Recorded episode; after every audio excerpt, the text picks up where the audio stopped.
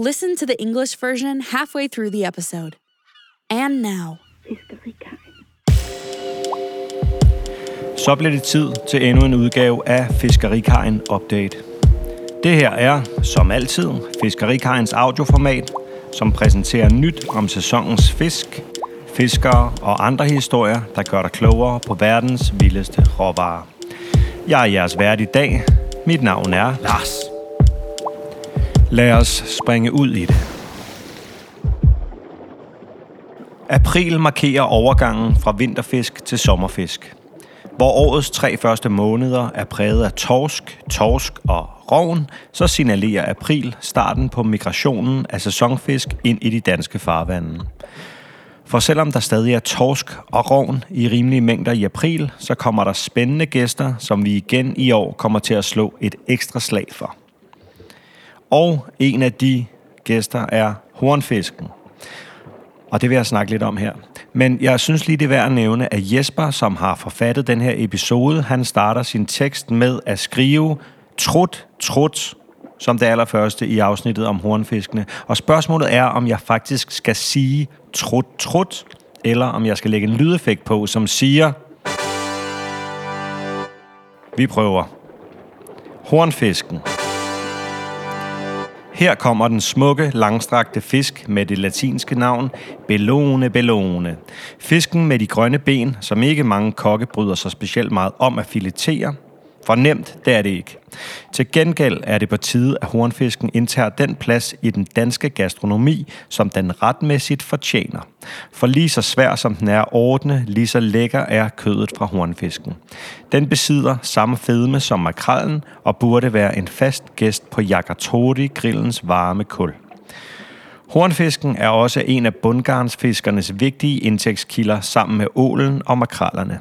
Hornfisken trækker i midten af april op omkring grenen og ind i de indre danske farvande fra sine overvintringssteder sydvest for de britiske øer i Atlanterhavet. Her svømmer den i store stimer ind i de danske fjorde på vej mod sine gydesteder i Østersøen. Netop det, at hornfisken svømmer langs de danske kyster og fjorde, er årsagen til, at den fanges i bundgarn. Bundgarn står placeret på steder, hvor vand presses tæt forbi kysten, og hvor fisken presses med.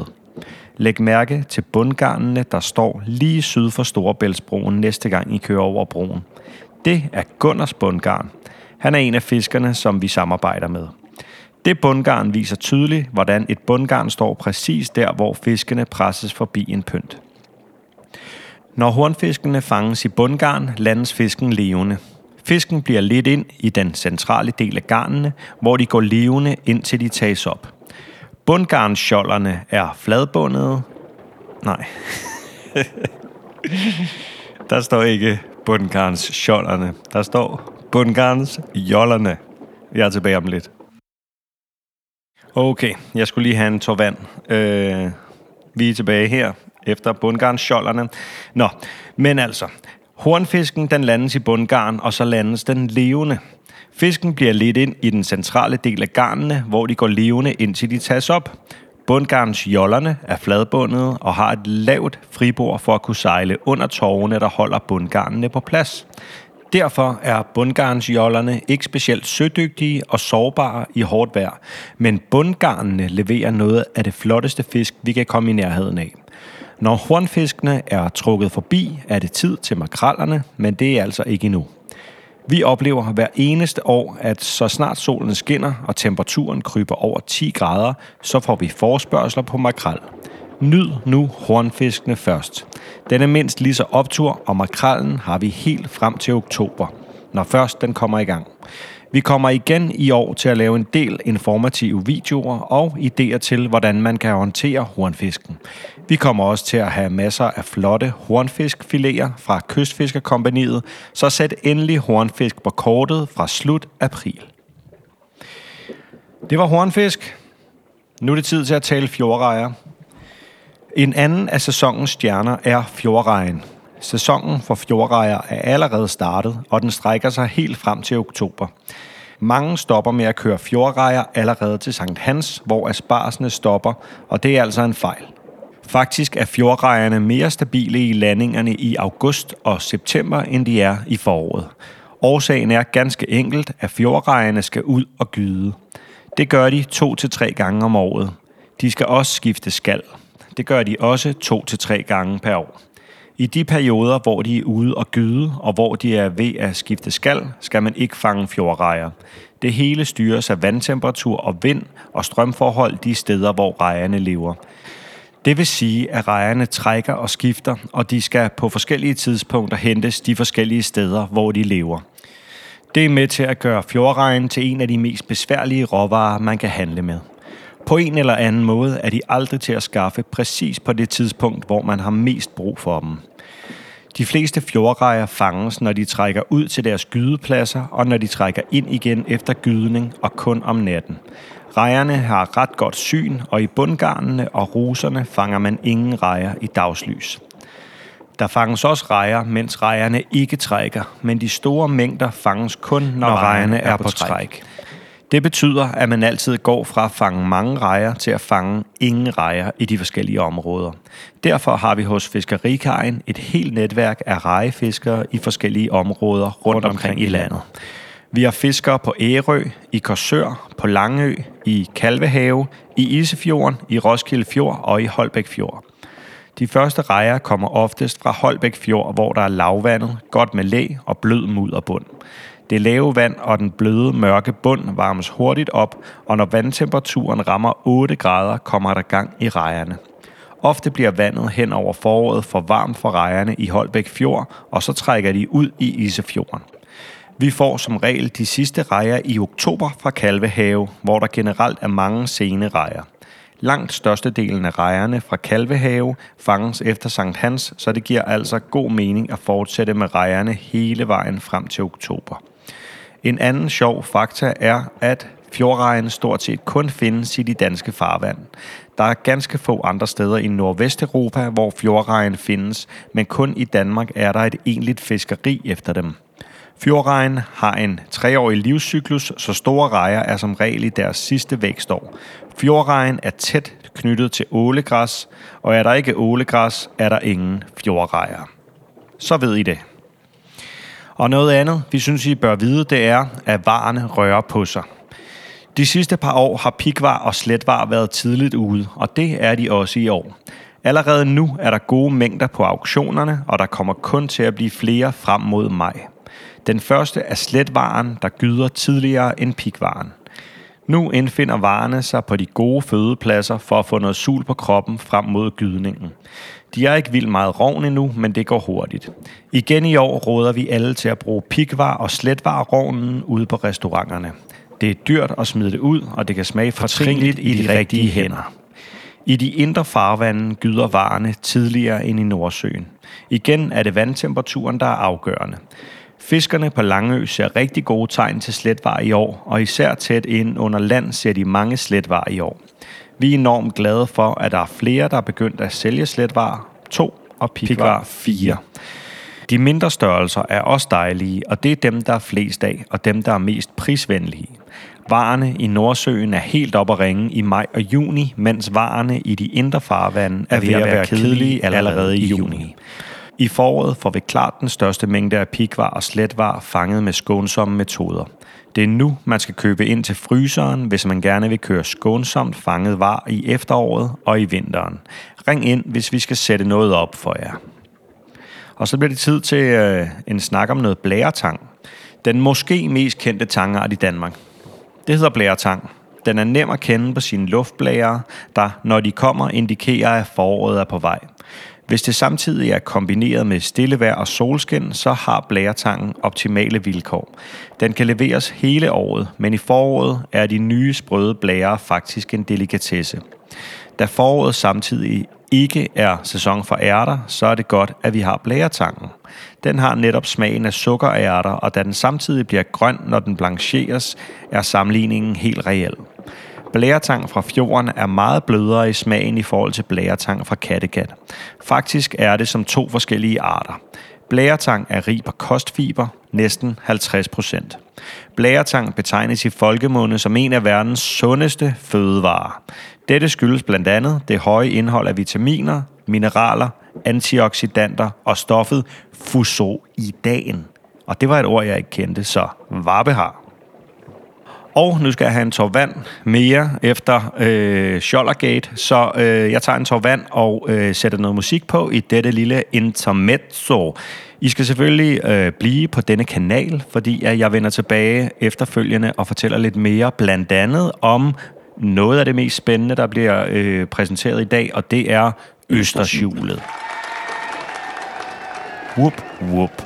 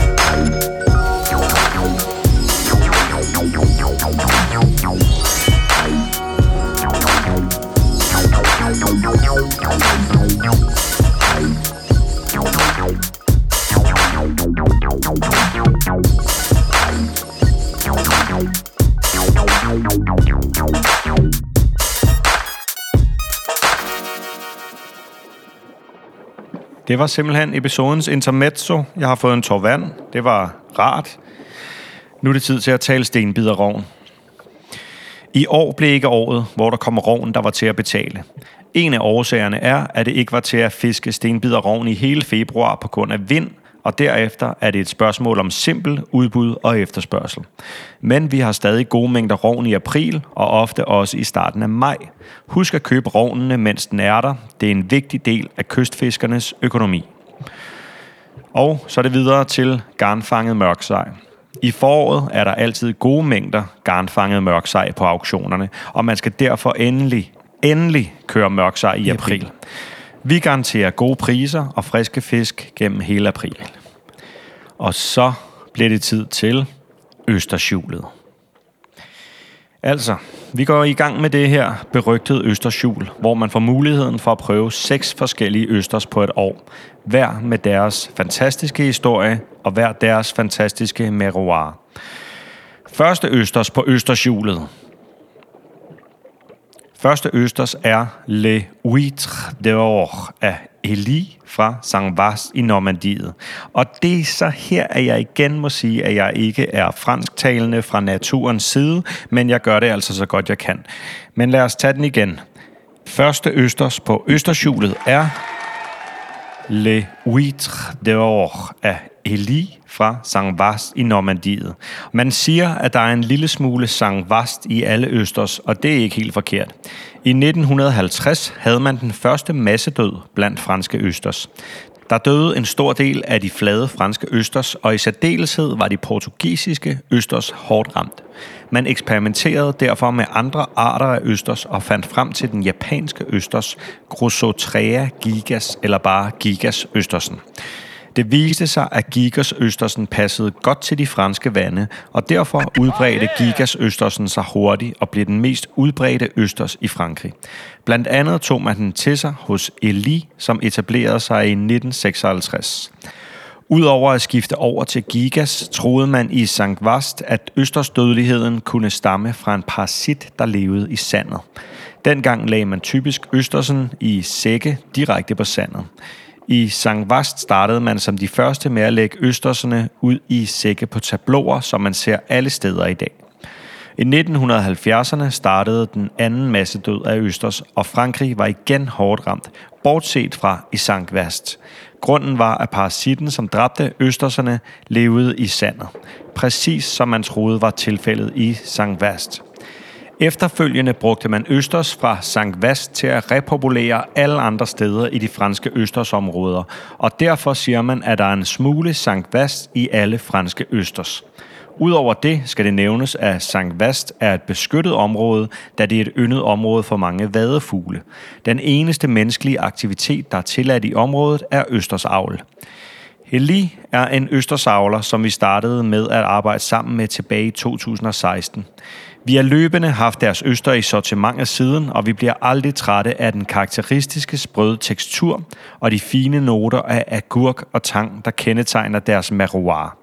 Vi kører deres Le Ytre de År Speciale størrelse 2 på Østershjulet, og prisen er 10,5. Sæt den på kortet i april og maj. Kære venner, det var hvad vi havde til jer i dag.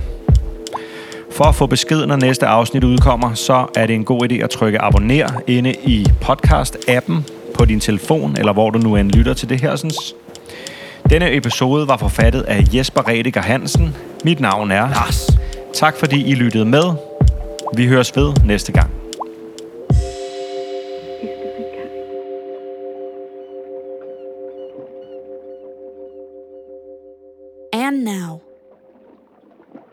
Welcome to the English version of Fiskerikain Update. My name is Lars. Without further ado, let's get into it. April marks the transition from winter fish to summer fish, where the first three months of the years are characterized by cod, cod, and roe. April signals the start of the migration of seasonal fish into Danish waters. Because even though there is still cod and roe in reasonable quantities in April, there will be exciting guests for whom we will once again strike an extra blow this year. And we'll start off by uh, talking about hornfish or garfish. Hong Kong, yeps, that is uh, what the script says. This is how we'll start off. Hong Kong. Here comes the beautiful elongated fish with the Latin name Belone Belone. The fish with the green bones, which not many chefs likes to fillet. And no, it's not easy to fillet a hornfish. On the other hand, it is time for the hornfish to take the place in Danish gastronomy that it rightfully deserves. For as difficult as it is to fillet, just as delicious is the meat from the hornfish. It possesses the same fattiness as the mackerel and should be a regular guest on the hot charcoal of the yakitori grill. Hornfish is also one of the bottom net fishermen's most important sources of income, along with the eel and the mackerel. The hornfish migrates up around Grenen in Skagen and into the inland Danish waters from its wintering grounds southwest of the British Isles in the Atlantic Ocean. From here, it swims into the coastal waters and Danish fjords in large shoals on its way to its spawning grounds in the Baltic Sea. The fact that the hornfish swims along the Danish coasts and fjords is the reason why it is caught in bottom nets. Bottom nets are located in places where the fish are forced close to the shore by the current. Notice the bottom nets that are situated just south of the Storebelt Bridge the next time you drive over. These are the nets of Gunnar, a fisherman we work with. The placement of these nets show exactly how the nets are set where the water is pushed by a narrow passage. When the hornfish is caught in bottom nets, the fish is landed alive. The fish are led into the central nets where they swim around until they are fished out by hand. The bottom net dinghies are flat bottomed and have a low freeboard to be able to sail under the ropes that hold the bottom nets in place. Therefore, the bottom net dinghies are not particularly seaworthy and vulnerable in hard weather. When the hornfish have migrated to the Baltic Sea, it's time for the mackerel, but not before early June. Every year, as soon as the sun shines and the temperature creeps above 10 degrees, we get inquiries about mackerel. Enjoy the hornfish first. It is at least as amazing, and we will have the mackerel until October once it gets here.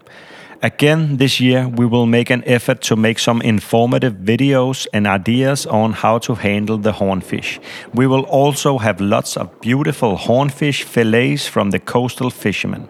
Hornfish should be put on the menu from the end of April. And now it's time to talk fjord shrimp, shrimps. And that's not shrimps, that's shrimp shrimps. Fjord shrimps. Another one of the season's stars is the fjord shrimp. The season for fjord shrimp has started already and it extends all the way to October. Many people stop using fjord shrimp already at Midsummer's Eve when the asparagus stops, and that is a mistake. In fact, fjord shrimp are more stable in the landings in August and September than in the spring. The reason is that the fjord shrimp have to go into deeper waters to spawn. They do this two to three times a year. They also need to change shells. They also do this two to three times a year. During the periods when they are out spawning or are changing shells, they are impossible to catch. It is all controlled by water temperature and wind conditions in the places where the shrimp live. This means that the shrimp change shells at different times in the different places where they live. This means that the fjord shrimps is one of the most difficult species in the world of fish to work with. Somehow they are never available at the exact time you need them most. Most fjord shrimp are caught as they pull out to their spawning grounds and when they pull in again after spawning, but only at night. The shrimp have excellent vision. The bottom nets and pots never catch shrimp in the daylight. And because the shrimp are mostly caught while migrating, the fishermen always go from catching a lot of shrimp to catching zero shrimp in the different areas. That is why we at Fiskerikajen have a network of shrimp fishermen in many different areas of the country. We have fishermen on Ærø, in Korsør, on Langø, in Kalvehave, in Isefjorden, in Roskildefjord, and in Holbæk Fjord. The first shrimp of the year most often come from Holbæk Fjord because it is shallow, sheltered from the wind, and has a soft, dark, and muddy bottom. The shallow water and the dark, soft bottom heats up quickly, and when the water temperature hits 8 degrees, the shrimp get going. During the spring, the water often gets too hot for the shrimp in Holbæk Fjord, and they pull out into the Isefjord. We usually get the last prawns in October from Kalvehave, where there are many shrimp late in the season. The vast majority of the shrimp from Kalvehave are caught after Midsummer's Eve, so it makes good sense to continue with the fjord shrimp all the way until October. Other interesting facts are that the fjord shrimp are almost only found in Danish waters. There are a few other places in northwestern Europe where the fjord shrimp are found, but only Denmark has quantities that sustain any type of fishery. The fjord shrimp have a three year life cycle, so the largest shrimp are usually in their last year of growth. The fjord shrimp are closely tied to eelgrass. If there is no eelgrass, there are no fjord shrimp. If you don't know, now you know. And from uh, fjord shrimp, we'll take a deep dive into the brill and uh, turbot, which are on the move. The last few years, turbot and brill have been on the move early and apparently also this year. Already now, there are good quantities at the auctions, and there will only be more throughout April. The first is the brill that spawns a bit earlier than the turbot. The brill and turbot appear on the feeding grounds first to feast on sand eel and mussel spats to get some fat on the body for the spawning. They don't have much roe in them yet, but the roe is growing fast. Again this year, we advise anyone who uses brill or turbot to find use for the roe.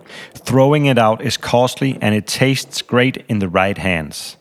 In inland waters, the brill and turbot spawn earlier than in the North Sea. The water temperature dictates when spawning happens.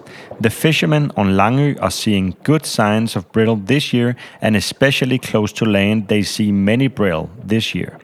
We are happy to see that more and more have started selling brill size 2 and turbot size 4.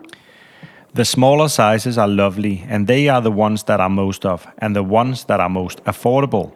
The brill in the North Sea are in peak season in May and June, while the brill in inland waters are out of season already in June. In the spring, we get the largest amount of turbot and brill caught with low impact gear. So now is the time to shop for the freezer if you want to have sustainably caught brill or turbot on the menu in fall or winter. Call in if we need to set something up for you. And on to bladder wrack. Perhaps the most well known seaweed species in Denmark is bladder wrack. It is easy to recognize on its air sacs, which, when they come, indicate that spring is on its way. If it is combined with calm weather and sunshine at the same time, then the bladder wrack has optimal conditions. It can be delivered all year round, but in the spring, the new crispy blisters are actually a delicacy. And since spring is at the same time not the season for peas, it's good we have the bladder wrack. It just has that taste of sugar peas, and since it also turns green when blanched, the comparison is quite real. Bladderwrack from the fjord is much softer in taste compared to bladderwrack from the Kattegat. In fact, it's like two different species. Bladderwrack is rich in dietary fiber, almost 50%. Seaweed is popularly described as one of the healthiest foods in the world. This is due, among other things, to the high content of vitamins, minerals, antioxidants, and the substance fucoidan. And now on to lumpfish roe. The price on lumpfish roe is not very friendly this year. One of the reasons is the stormy weather in February making fishing impossible. The smaller quantities of the total landings are keeping the prices up as a simple matter of supply and demand. We will still have decent amounts of roe in April and often also in early May. Don't forget to use the lumpfish roll while it's here. It is an important part of the coastal fisherman's economy. And we have a short segment on saithe from Gillnet Fisheries.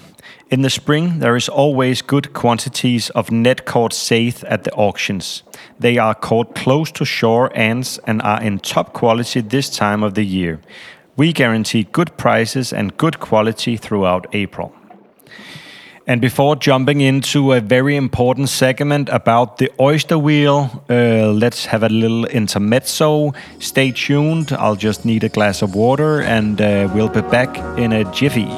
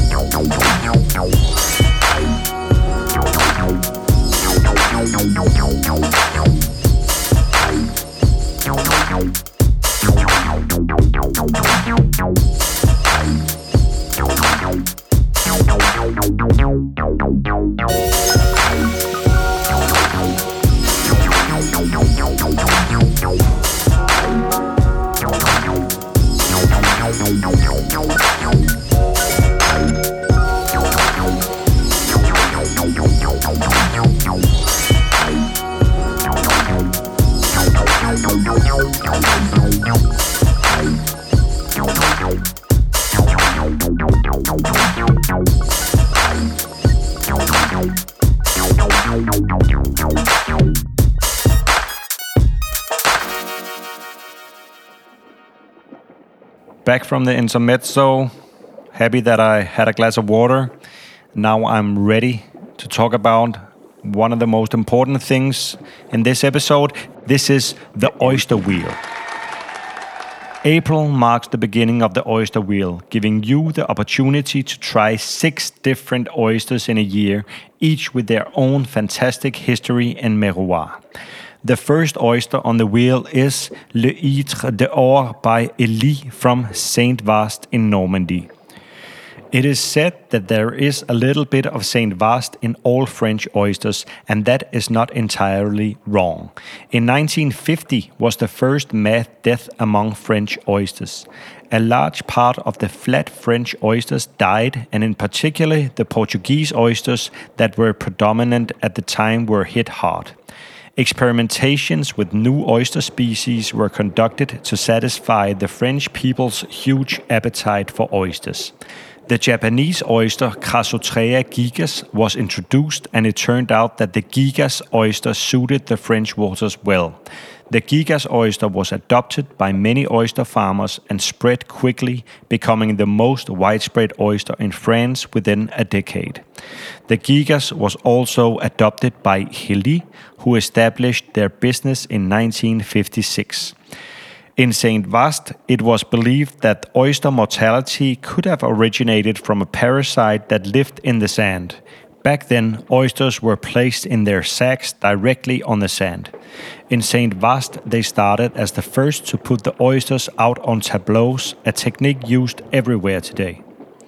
In the 1970s, the second mass death of oysters began, and France again was hit hard, except in St. Vast. The reason was that the parasite that killed the oysters lived in the sand. And since St. Vast put the oysters out on tableaus, their oysters didn't catch the parasite. Subsequently, oysters from St. Vast were used to repopulate all the French oyster areas. That's why there is a bit of St. Vast in all French oysters. Besides that, it should be mentioned that St. Vast is a protected area as it is a bird sanctuary. The only human activity allowed in the area is oyster farming. Elie is an oyster grower we started working with back in 2016. We have had their oysters in assortment on and off ever since, and we never get tired of the characteristic crisp texture and the fine notes of cucumber and seaweed that characterize their miroir. We will have the Le Ure d'Or Special Size 2 on the oyster wheel, and the price is 10 and a half. Put it on the menu in April and May. That was another episode of Fiskerikajen Update. We hope you enjoyed this episode. It was written by Jesper Rediger Hansen. My name is Lars. If you want to hear more from Fiskerikajen Update, please push subscribe. You'll get notified when new episodes drop. Until next time.